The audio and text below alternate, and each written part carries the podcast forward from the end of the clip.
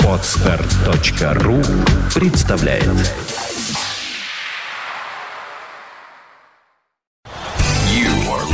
You're listening to Internet Radio Funtech FM.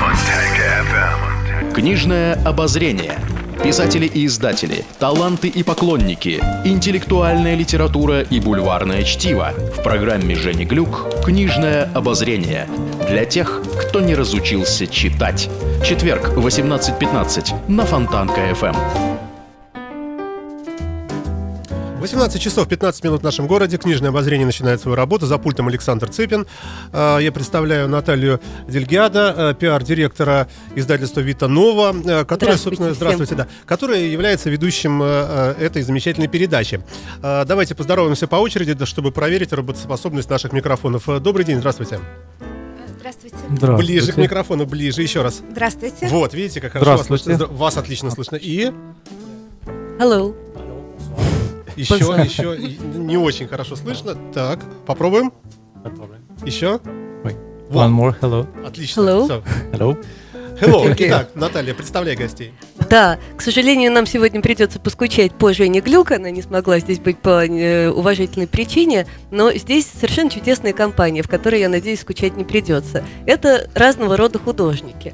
С двумя из этих художников наше издательство счастливо работать. Ну, ladies first, и поэтому я представляю Екатерину Посецельскую. Здравствуйте, Катя. Здравствуйте. Это художник, с которым мы уже выпустили одну книгу. Это повесть о Сонечке Марины Цветаевой с ее иллюстрациями совершенно удивительными, тонкими, нежными и очень соответствующими. А я мог вас видеть как-то в Манеже, например, на некоторых выставках, когда еще Манеж работал? Могли. Наверняка, вот, потому что... Да, наверняка, потому что Екатерина в книжной иллюстрации работала пока еще, к сожалению, для нас не так много, а вообще известна как художник-станковист. И сейчас, насколько я знаю, Катя работает еще над одним проектом, который появится в каком-то ближайшем будущем. Это Константин Вагинов.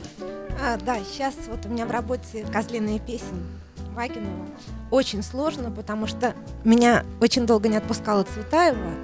И где-то у меня ушло, наверное, месяцев 10, чтобы... проникнуться Вагиновым, полюбить его как родного. Или наоборот, как-то отойти от Цветаева. И отойти от Цветаева. Но этот процесс происходил параллельно, потому что я не могу сказать, что я ее совсем забыла и совсем разлюбила. Вот, но сейчас мое сердце принадлежит другому. Спасибо, но мы будем ждать эту книжку. Я перехожу к очередному представлению. У нас замечательный мультипликатор, известный всем, к сожалению, не очень часто Точнее, почти никогда мы не можем увидеть его мультфильмов по телевизору, однако человек известный, культовый автор мультфильма «Рождество», я думаю, что это всем вам о чем-то говорит. Михаил Алдашин. Здравствуйте, Михаил. Добрый вечер. Здрасте. И Михаил появляется у нас в городе в связи с двумя замечательными событиями. Одно из них, я надеюсь, что мы сейчас о нем услышим поподробнее, это Санкт-Петербургский международный фестиваль дебютных и студенческих фильмов под названием «Начало», который...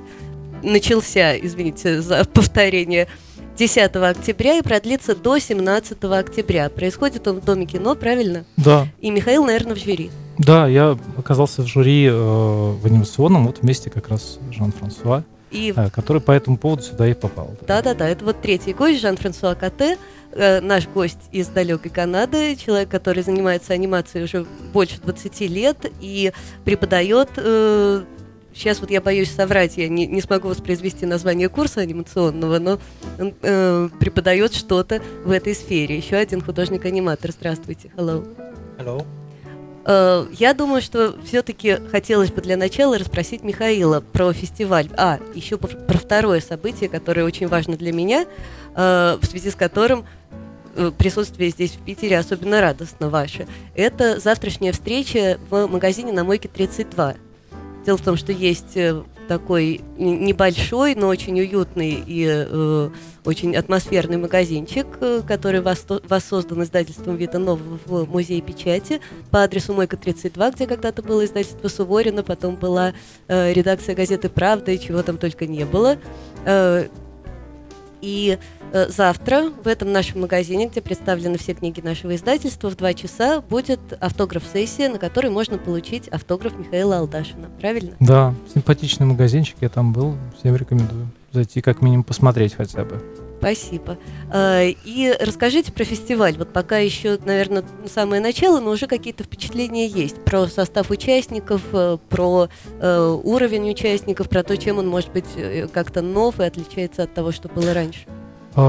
Я сравнивать не могу, но я скажу, что там небольшая программа, но очень выдержанные фильмы. И я вообще жалею, что так мало людей было на этих программах. Их показали вот буквально вчера, да, с утра я их все посмотрел.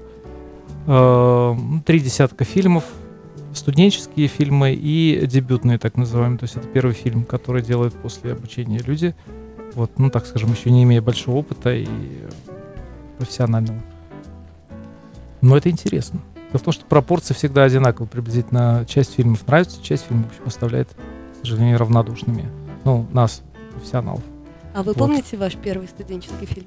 Конечно. Нет, дело в том, что, вы знаете, я ведь в детстве еще мультфильмы смотрел, и с тех пор вкусы мои, не знаю, к счастью или к сожалению, не изменились. Мне нравился Винни-Пух, мне нравился Бонифаций, мне нравился Козленок, который считал до 10. В общем, то, что, в общем, все люди любят. Ну, Чебурашка, естественно. Вот, и я считаю, что, конечно, идеальный фильм — это который нравится и профессионалам, и простой публике, и вот самым просто невзыскательным зрителям, то есть который покрывает вот весь этот диапазон от земли до неба.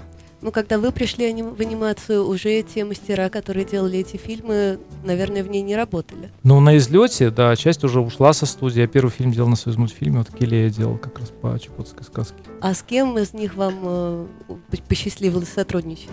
Ну, мне посчастливилось учиться. Я учился я считаю, лучшей плеяды, какая только могла быть в анимации. Это Хитрук, Назаров, Нарштейн, Бардин, Угарушка, Угаров Валерий, Хажановский Андрей Юрьевич, который сейчас руководит от школы студии «Шар», где я имел честь преподавать какое-то время. Ну, я думаю, что я просто попал в десятку в этом смысле. Повезло. Еще учился с такими людьми, с Ваней Максимом, с Сашей Петровым, то есть лучшими режиссерами и самыми, как сказать, ну, известными, в общем-то, и публике тоже. Каждый яркая личность. А вот когда вы смотрите мультфильм, вы смотрите с точки зрения члена жюри, то есть вы там что-то, естественно, оцениваете с разных точек зрения, все-таки какая для вас главная сторона мультфильма? Это картинка, это... Я понимаю, что это синтетическое искусство, так можно ответить, но все-таки, может быть, можно выделить что-то главное. Картинка, музыка, монтаж, я не знаю, что еще, озвучка. Ну, как-то все вместе, общее впечатление, конечно, важнее. Ну, то же самое, что и для зрителя. Он не особо следит за всеми параметрами, оставляет этот след какой-то в душе или нет. Конечно, это важнее, чем все остальное. Ну, вот я думаю, что Юрий Борисович Нарштейн сказал бы, что в первую очередь картинка, нет? Нет, что это живопись. Не знаю, но это у него лучше спросить. Это я просто... Кстати, тут тоже часто бывает. Да-да-да. Я не готов за него отвечать. Нет, он никогда так не скажет. Нет, потому что он... Ну, я сейчас не готов его теорию излагать, пусть он лучше сам, но есть... Ну, если говорить о синтезе, это вообще самая сложная вещь, и даже я думаю, что не все кинематографисты понимают, что под этим подразумевается на самом деле. То есть тот, кто об этом сказал, имел в виду одно, а все имеют в виду, что ну вот так и это, как салат туда набросал, все, вот есть синтез. Это, конечно, не синтез. Вот. Просто когда, если изображение превалирует над историей, ну, так скажем, мой коллега американский, он сказал так, что если анимация средняя, история хорошая, фильм будет успешный.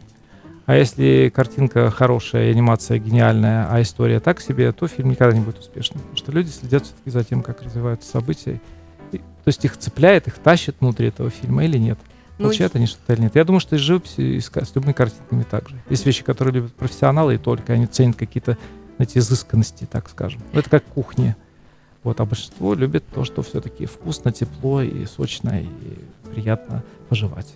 Я подвожу вот к чему, что вы занимаетесь не только анимацией, но, насколько я понимаю, также и станковой графикой, станковой живописью. Ну да, пытаюсь. Да? Да. А какие-то выставки ваши предвидятся в ближайшее время? Да нет, вы знаете, вот с тех пор, как вот уже, по-моему, 6 лет назад здесь была выставка в Питере у меня, она приехала из Москвы в Музей истории Петербурга на Галерной. Вот большой отличный зал. Кстати, я должен сказать, что Нарштейн был на этой выставке, и он посмотрел, перед этим были в Эрмитаже, он сказал, а свет-то у вас лучше, чем в Эрмитаже. Вот поэтому я думаю, что сотрудникам Эрмитажа стоит задуматься о том, как у них там светит. Ну, это многие, кстати, отмечают. А свет вы сами ставили? Конечно, сам. Но есть несколько хитрых ходов, которые позволяют эффектно подать картину. Не в смысле сделать их лучше, а просто правильно светить. Почему-то им не пользуются вот в таких больших музеях. Не знаю почему. А чем вы больше занимаетесь в последнее время? Мультипликацией или станковой живописью? живописью не занимаюсь уже давно. Я переписываю старые картины, но об этом никто не знает. Многие из них даже из-за этого исчезли, потому что я их переписывал, ну, испортил. Ну, бывает такое. Вот. А, в общем-то, я работаю сейчас преимущественно на Союзмультфильме. Мы пытаемся собрать молодую команду режиссеров, чтобы они...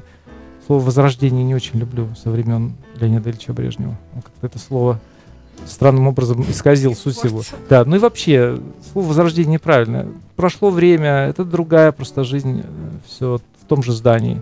Это, ну, как сказать, тарелка, нельзя же сказать «возрождение тарелки». Там был один супчик, потом туда насыпали кашку. Это же не возрождение супчика, это просто другое содержание уже той же тарелки. И вот сейчас появляются новые режиссеры, молодые в том числе, и новые фильмы появляются на Союзмультфильме, новый директор пришел. Я надеюсь, что студия будет развиваться. Уже пара фильмов есть, кстати, питерские ваши, один фильм для Союзмультфильма делали. Зима Высоцкий, и фильм получил уже призы на международных фестивалях, так что качество, я считаю, отменное получается у новых фильмов. Вот один фильм в Хиросиме, «Пык-пык-пык» Дима сделал, получил приз в категории «Детское кино», и на «Фантоже» тоже детское жюри дало приз. Это вообще существенные такие награды. Я так понимаю, что в целом для кино такая страшная и малоразрешимая проблема — это финансирование, да? А для мультипликации, то есть вот сейчас Союзмультфильмом дела обстоят получше. Знаете, вот как это, вот есть рестораны, туда народ ломится, а есть, куда вообще никто не ходит, потому что там невкусно готовят. В принципе, если делаешь, ну так мне кажется, что если делаешь кино, которое нужно людям, и которое покупают и смотрят, то вещь сама себя продает. Для того, чтобы его сделать, нужно, наверное, сначала что-то... Ой, я боюсь, что этот вопрос малоинтересный. У нас все почему-то уперлось в госфинансирование, как будто нет других способов делать кино. У меня один не приятель, а даже студент мой бывший, преподавал во Франции. Он русский, он живет в Испании, он сделал кино вообще дома, на компьютере. Он тоже получает сейчас призы, получает деньги. А иногда призы, знаете, там очень приличные. Там миллион йен, 10 тысяч долларов, а где-то там и 20. Этим можно зарабатывать, это деньги на новые фильмы.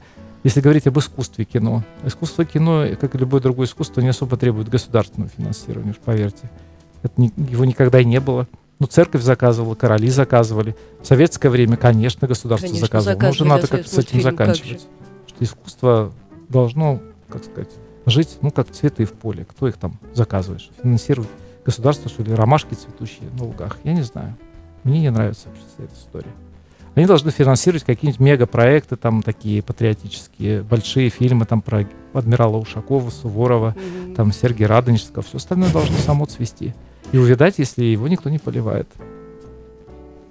Ну, вот это же какая-то совершенно неожиданная для меня точка зрения, честно говоря, потому что я понимала, что чистое искусство всегда требует поддержки, сколько я с этим сталкивалась, только это было так. Я не знаю, что такое чистое искусство. Вот, искусство всегда грязное. Ну, да. Не бывает никакого чистого искусства. Чистым бывает халат у медиков. Он должен быть чистым. А скажите, пожалуйста, вот ваши фильмы, к сожалению, «Рождество» то же самое, да, оно не крутится на российских телеканалах. Ну, это их проблема, не моя. Фильм все видели, и я, в общем, как-то не особо этим озабочен. То есть это не принципиально?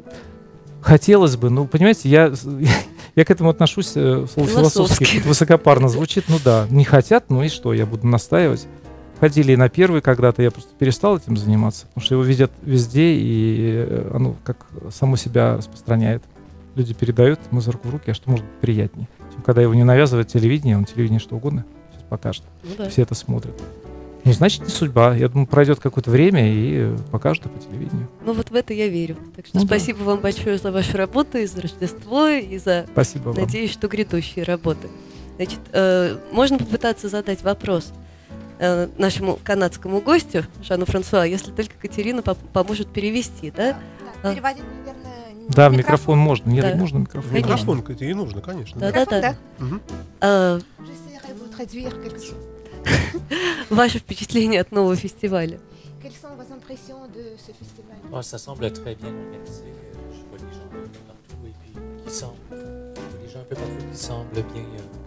Что очень хорошо организован. И приглашены люди, которые хорошо очень знают свою профессию, как бы вот варятся на этом деле.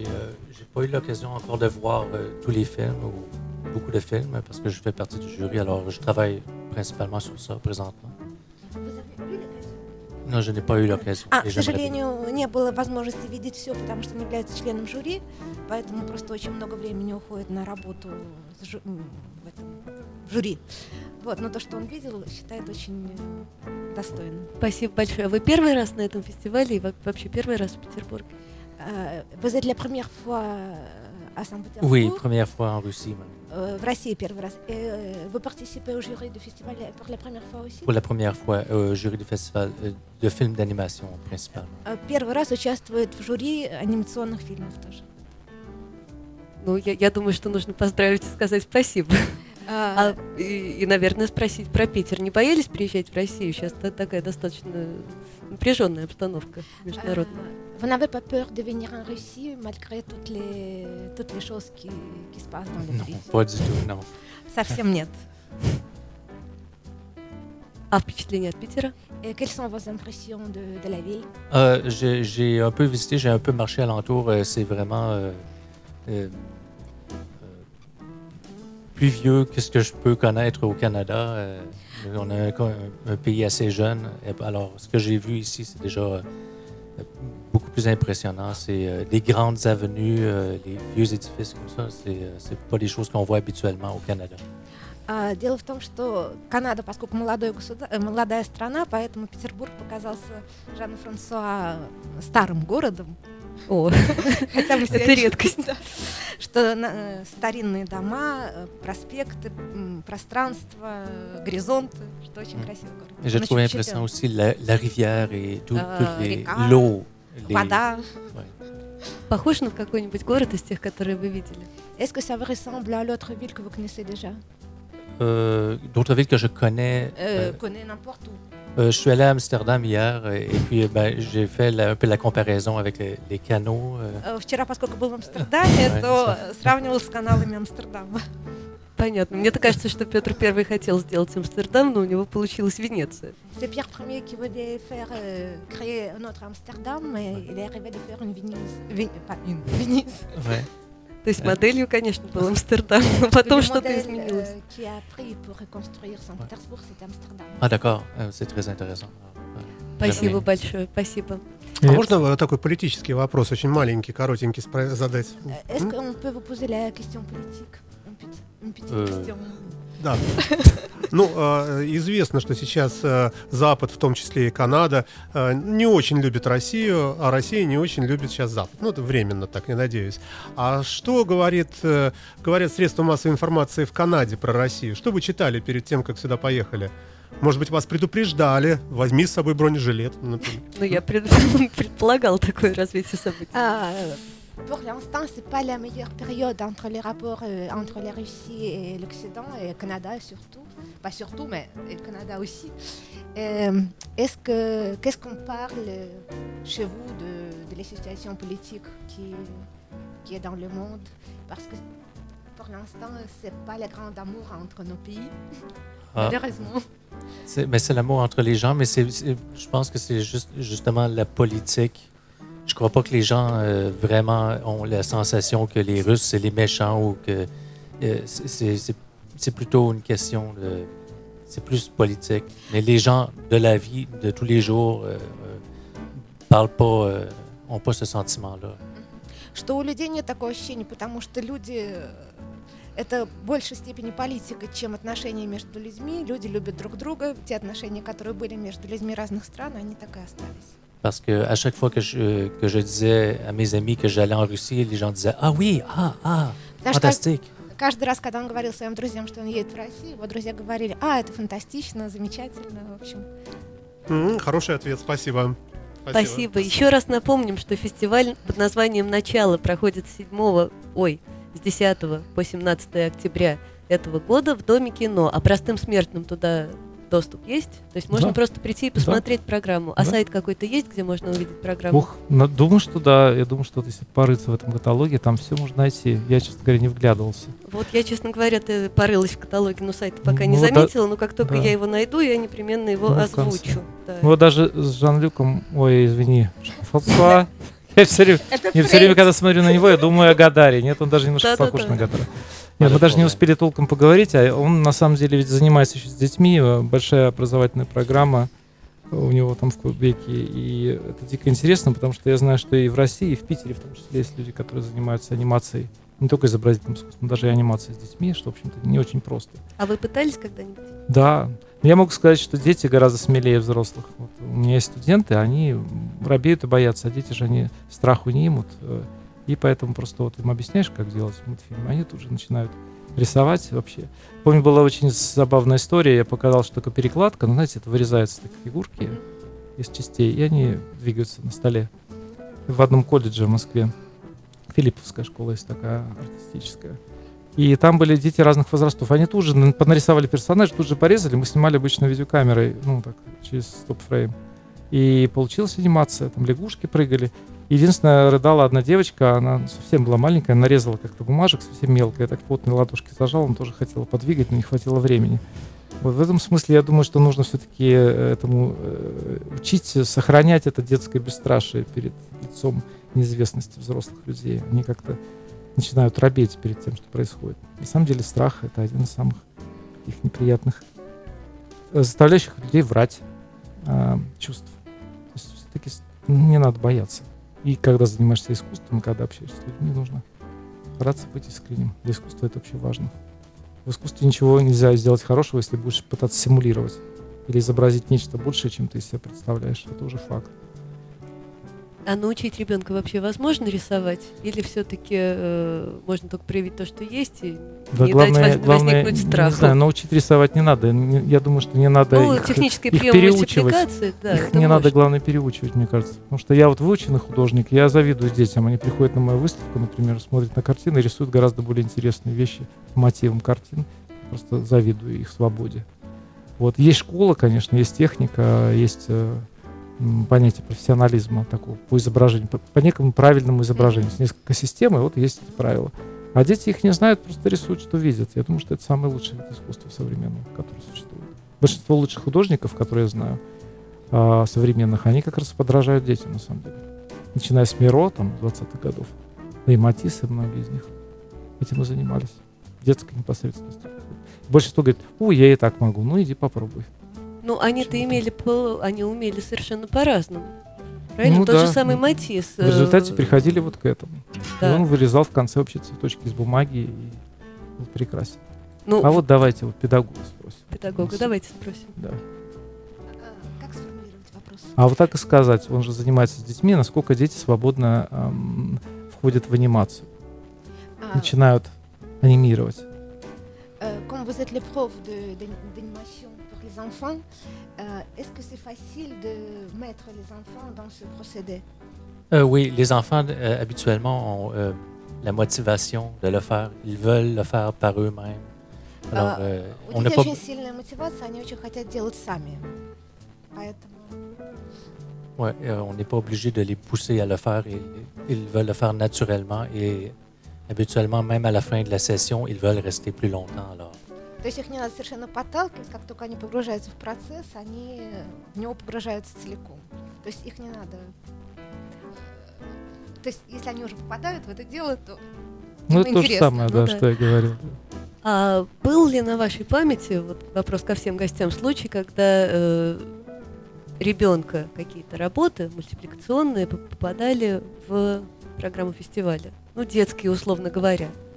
Est-ce que vous avez eu l'expérience que quelqu'un de vos élèves, un enfant, a fait quelque chose qui est participé dans le festival quelque part? Oui, j'ai plusieurs étudiants qui, en grandissant, sont devenus producteurs de films et puis qui ont fait leur propre, même fondé leur propre compagnie. Des petits enfants? Oui, qui sont devenus grands et puis qui ont continué à produire leurs films. Ouais.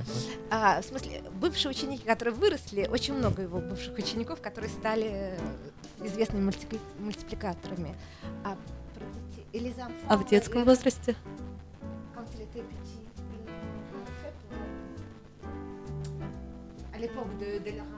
Oui.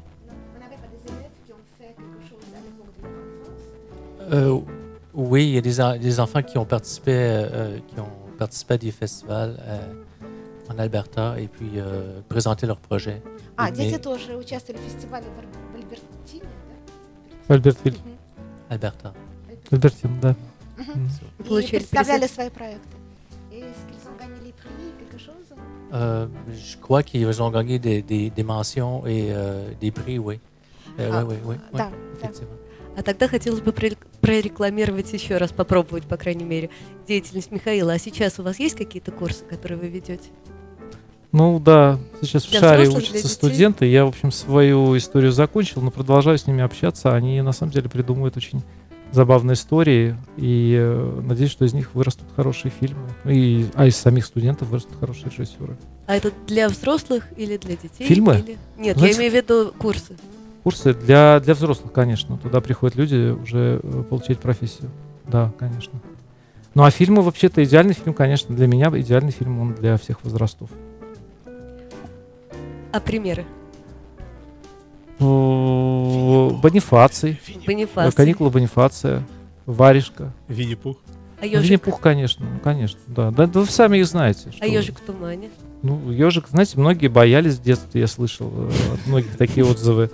Ну да, наверное, не совсем для маленьких. Но я боялся «Бронницу Потёмкина» смотреть в детстве, что там, знаете, это червивое мясо, расстрел матросов, лестница. Я вообще не понимал, что это кино художественное. Мне казалось, что тогда я вообще не отличал документальное. Это все казалось настоящим. Вот.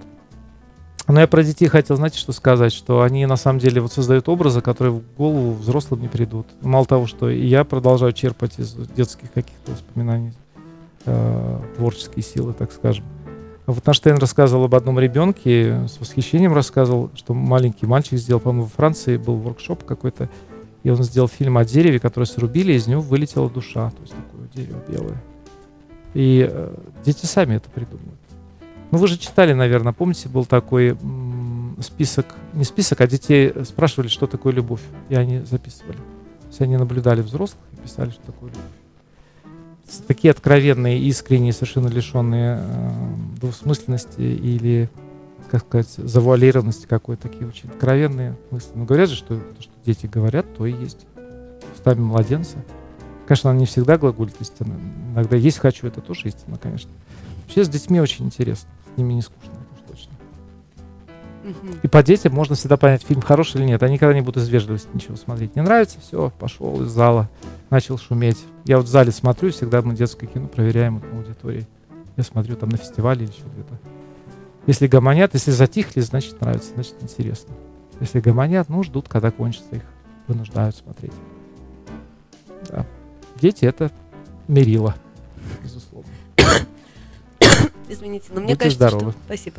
Но мне кажется, что во всяких специальных профессиональных технических там, и средних художественных школах людей довольно сильно, загоняя в какие-то рамки, ограничивают, и получается, что вот эта вот свобода, которая когда-то была, она исчезает. Да? Какова судьба вот этих замечательных, гениальных там, вундеркиндов, которые создают свои мультфильмы, рисуют свои картинки, когда они вырастают? Они ломаются, или кто-то из них все-таки стал... Ну, это я не знаю, наверное, по-разному. В школах и в этих училищах же учат определенным профессиональным навыкам для работы, чаще всего прикладной. Там дизайн, керамика, еще что-то. А там степень творческой свободы уже каждый себе определяет. Все-таки от личности зависит. Сильного человека ничем не сломать, а слабый он в любом месте слабый. Хоть он сторож там на парковке, и у него все машины поворуют. Хоть он художник, а там сказали, рисуй синеньким, он мажет синеньким. Говорят, надо пожелтее, его хорошо, пожелтее. Ну плохо же, ну вы же сказали пожелтее. Такие вот есть люди. С ними скучно. И мне скучно, конечно. Всегда интересно, знаете, как вот эти самые, как называют, дрессировщики. Всегда интересно дрессировать тигров. Ну, дрессировать слово нехорошее по отношению там, к студентам или детям, но все равно иметь отношение с какими-то личностями, которые и тебе что-то могут дать. А вот у вас на футболке написано «Будь оригинальным» или «Умри». Это не я. Там не совсем так, там по-английски написано, это звучит не так страшно. Мне подарили эту майку, всем объясняю, я бы по-другому написал. Что бы вы написали? «Будь оригинален» или «Вообще не будь». Ну или «Прекрати свои занятия искусством». Ну это какая-то художница сказала, это Петя Шапотинник мне привез из Англии, из Национальной галереи. Ну, просто я нашел... как-то резонирует с тем, что вы говорите. Да, я сам майки не покупаю, мне их дарят. Ну, что написано, то и написано. Дареные майки на надпись не смотрят. Поэтому извините. It's about this sentence. It's not mine. Все те вопросы, которые мы не успели сегодня задать Михаилу, который вы захотите сами задать Михаилу, можно, я думаю, будет озвучить завтра, 2 часа, на Мойке 32. Ответите? Если спросите. Надеюсь, что на все зависит от их степени, как сказать, приватности. Да. Естественно. Хорошо, спасибо. И давайте еще... главное, что чтобы меня спрашивали про мою личную жизнь и какие перспективы российской анимации, потому что я не знаю. А вот правда, есть какой-то я ничего не прогнозирую. Ненавистный вопрос какой-нибудь. Живу сегодняшним днем. Вот есть люди, они талантливые, я им помогаю, пытаюсь дать им возможность сделать свое кино, чтобы у наших детей была возможность что-то увидеть интересное, новое, свое. А то, чего у нас даже как-то, хочется что-то новое и яркое. Хочется все время, особенно зимой, когда погода вот такая. Правда? А какие тенденции в мировой анимации совпадают с тенденциями в российской анимации? Я ни тех, ни других не знаю. То есть вы же смотрите наверняка. Да, смотрю, но тенденции фильмы. Не знаю. Фильмы есть хорошие, есть не очень хорошие фильмы. Хорошие фильмы, они во все времена были и остаются. Но так обобщать я не готов. То есть я не проводил этих исследований никаких. Хорошие фильмы есть всегда. Вот что могу сказать. Но их всегда мало. Хорошо. Тенденция такая. Но это на самом деле уже такой закон какой-то вообще в области искусства. Мы раньше, например, думали, что вот возрождение, эпоха возрождения, там все такое возрождалось, такой гуманизм. Никто же толком истории не изучает. Все думают, что вот Леонардо и Рафаэль, вот и вся красота. И все такие ходят, пушистые и белые. А то, что там войны, убийства, и все эти папы римские, весь этот кошмар весь творился. Все это время. Воевали, города грабили, конкистадоры ездили. В общем, был кошмар. Микеланджело строил во Флоренции укрепления, помните, все бегали, прятались, людей травили. Возрождение была группа гуманистов, так сказать, была тенденция, да, антропоцентризм и так далее. Но кто захочет, Лосева почитает, там все написано. Но как такового такого тотального никогда не было расцвета. Расцвет искусства был, потому что были деньги, чаще всего награбленные, на которые строили новые замки, их надо было украшать, вешать картины. Вот, тенденция была такая. Венеция таким образом расцветала. Они же тоже не только купечеством и грабежом пробавлялись. Поэтому он набит предметами искусства. Ужасно. Вот так вот послушаешь так умного человека и жить не хочется. Так и Эрмитаж набит этим делом тоже по той же причине. Поэтому тут нет... Вы разбиваете... Просто это надо понимать. Это надо иметь в виду, что... Но, с другой стороны, если бы не было этого, то не было бы... становится хуже, это во-первых, да? Нет, хуже не становится. Просто надо понимать, что тенденция, она, как говорится... Вот есть история, а есть реальная история. Вот во времена Возрождения только несколько художников получали большие деньги за свои картины. Такие как Микеланджело, там, Франджелика, там, Джотто, еще кто-то. Остальные жили вот этим вот цеховой жизнью, сбегались кучками, кому-то надо картину написать. Я рисую лучше деревья, этот лучше человечков, этот лучше животных. Собрались? Была такая цеховая работа, да. Это правда. Правда, я не вру. Мало того, что и медведя-то у Шишкина мало кто знает, Савицкий нарисовал в картине вот это вот «Утро в сосновом бору». В курсе, да? Нет. Савицкий нарисовал Мишек, попросил Шишкина его нарисовать. А Третьяков, когда пришел картину покупать, Шишкин говорит, ты подпишись, мы же вместе нарисовали. Советский подписал, пришел Третьяков, сказал, не, вот это стирайте. Я покупал у Шишкина, других подписей не надо, они замазали подпись Савицкого. А на картине, известной всей стране «Охотники на привале», пейзаж, думаете, кто написал? Охотников Перов написал, а пейзаж Саврасов написал. Очень хорошо, симбиоз называется. Картина дороже стала, да? Всем известная картина Джорджоне, там Джорджоне написал, насколько я помню, пейзаж, а Тициан был учеником Джорджона, вернее, наоборот. В общем, один из них дописал картину другого. Вообще таких историй очень много. Слушайте, вы сами просто подсказали тему вопроса, а вы с кем-то вместе работали? Или вот картина «Я бы с удовольствием», но пока нет. Я бы с удовольствием... Самая известная работа вот из поздних времен российского реализма — это Айвазовский позвал Репина. Я думал, наоборот. Айвазовский позвал Репина написать Пушкина в картине. Помните, Пушкин на берегу стоит, волна кругом. Я был уверен, что это что Репин позвал Айвазовского написать «Море вокруг». А выяснилось, что вот как. У Айвазовского же целый цикл, посвященный Пушкину. Он там такой неказистый, маленький, по углам пейзажа прячется. А кого бы вы позвали? Я, наверное, никого мультфильм. Не позвал. Но сейчас это не особо практикуется. Иногда делают даже такие специальные шоу, это называется как-то paint session, когда берут несколько художников, огромный холст, они начинают по очереди мазать. Но я ни разу не видел ничего такого, чтобы потом порадовал. Процесс интересен, конечно, но... результат. Исключительно ради процесса, я хотела сказать. Вряд ли там что-то может получиться. Спасибо большое. Я, к сожалению, так и не нашла сайта, но я думаю, что это вполне реально. Я думаю, что можно поискать «Дом кино. Караванная 12», фестиваль анимационных фильмов «Начало», 10-17 сентября. О, прекрасно. www.festival-начало.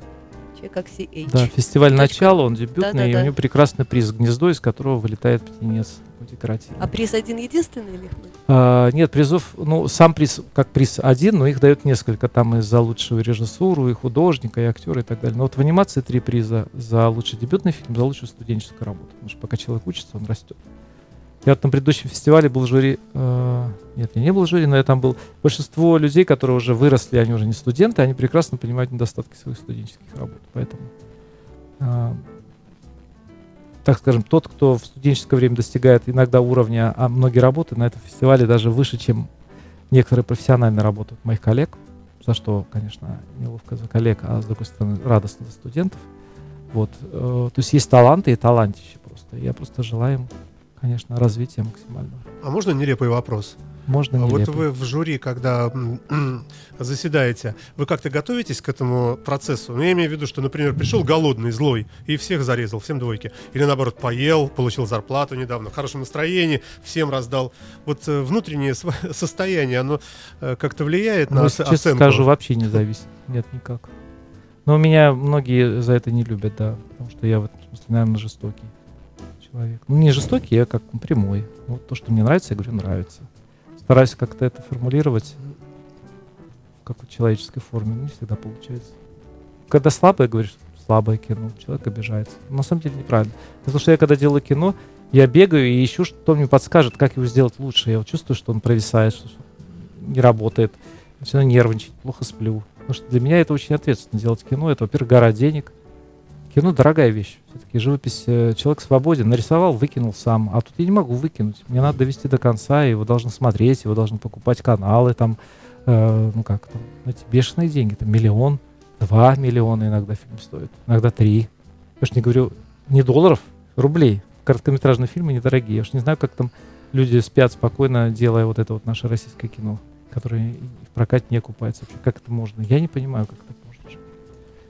Как с этим спать? Зато потом появляется недвижимость. За ближайшие 3 минуты можно найти. Лучше грабить ларьки, по-моему, чем делать кино. Да. Не обманываешь людей. Говорят, знаете, крупное злодейство, оно гораздо заслуживает больше уважения, чем мелкое вот это щелкопёрство. Вот я не призываю к грабежу ни в коем случае. Это было мое оценочное мнение. Спасибо. Я просто думаю, что вот Екатерина привела нам сегодня совершенно замечательных гостей, и мы как-то очень мало, к сожалению, вам, Катя, уделили внимания. Скажите, хотя бы напоследок скажите, у вас был когда-нибудь, было желание поработать в анимации или вообще об этом не задумывались? Ну, сейчас, если я скажу, что не было, это будет самой большой ошибкой в моей жизни. Иногда, когда я иллюстрирую детские книжки, они... ну, как-то в моем сознании я тоже про это и думала, что вот то, что вы делаете, да, ну, собственно, иллюстрация и анимация, наверное, они где-то похожи, потому что, в общем, это изображение чего-то, какой-то истории, да, там, оформленной словами или оформленной как-то. Ну, вот так, положа руку на сердце, у меня один раз был такой опыт, к сожалению, это не состоявшаяся книжка, потому что она была задумана в азбуке, и там просто вот произошли всякие реформы, она не вышла в свет. Это маленькое стихотворение, которое было с Абгира, лесная азбука, которое было разбито на 48 полос. Причем получалось, что на каждой страничке фактически можно проиллюстрировать слово, ну, образно выражая. И у меня получился мультфильм, потому что мало того, ну, то есть мультфильм в кавычках, конечно, но получилась история, разложенная по этим страничкам, потому что там мальчик идет гулять в лес, и ушел утром, вернулся вечером. И у меня, значит, получилась такая растяжка во времени и в пространстве. Вот это мой такой опыт несостоявшийся, но он где-то, наверное, ну, я где-то режиссировала, скорее, наверное, если так можно сказать, эту книжку. Не иллюстрировала, а режиссировала, потому что там надо было как-то сделать такой какой-то процесс. Да, мне кажется, что вообще хороший иллюстратор, он режиссирует книжку, даже смотрит как-то вот с точки зрения... Ну, немножко раз. Иногда надо режиссировать, то есть развивать как бы эти иллюстрации в пространстве, да, и во времени. А иногда просто достаточно создать образ, потому что бывает ну, просто образ какой-то создается, цветовой, настроение, не знаю еще какие там аспекты. Вот, наверное, то, что произошло с Цветаевой. С Цветаевой, да. Там особой режиссуры нет, там просто вот что-то такое возникло, какой-то, ну, мир, скажем так, да, без пафоса. Вот, и тогда уже его можно населять чем угодно, предметами, персонажами, домами, неважно. То есть если есть общая какая-то композиция, общая концепция, но это скорее образ, наверное, такой вот... Для меня режиссура это скорее, наверное, какое-то развитие сюжета, такое вот... Ну и не сюжета, мысли, да. Здесь это более стационарное, какое-то более... Настроенческое. Ну, настроенческое, да, нет, я имела в виду, что более застывшее, вот, наверное. Ну, может быть, это и правильно, когда речь идет, в общем, о книжке, которой уже много лет, вот в данном случае. Спасибо большое. Я думаю, что мы достаточно передать привет в далекую Канаду. Да. Да, мы вас любим, и вообще мы любим весь мир, а Канаду, конечно, мы читали про индейцев, и вообще хорошая, замечательная страна. Передайте, пожалуйста. Про озера. Про переезд. Tous les amitiés à Canada, on aime tout le monde et surtout le Canada. Nous connaissons bien l'histoire de votre pays et l'histoire des Indiens.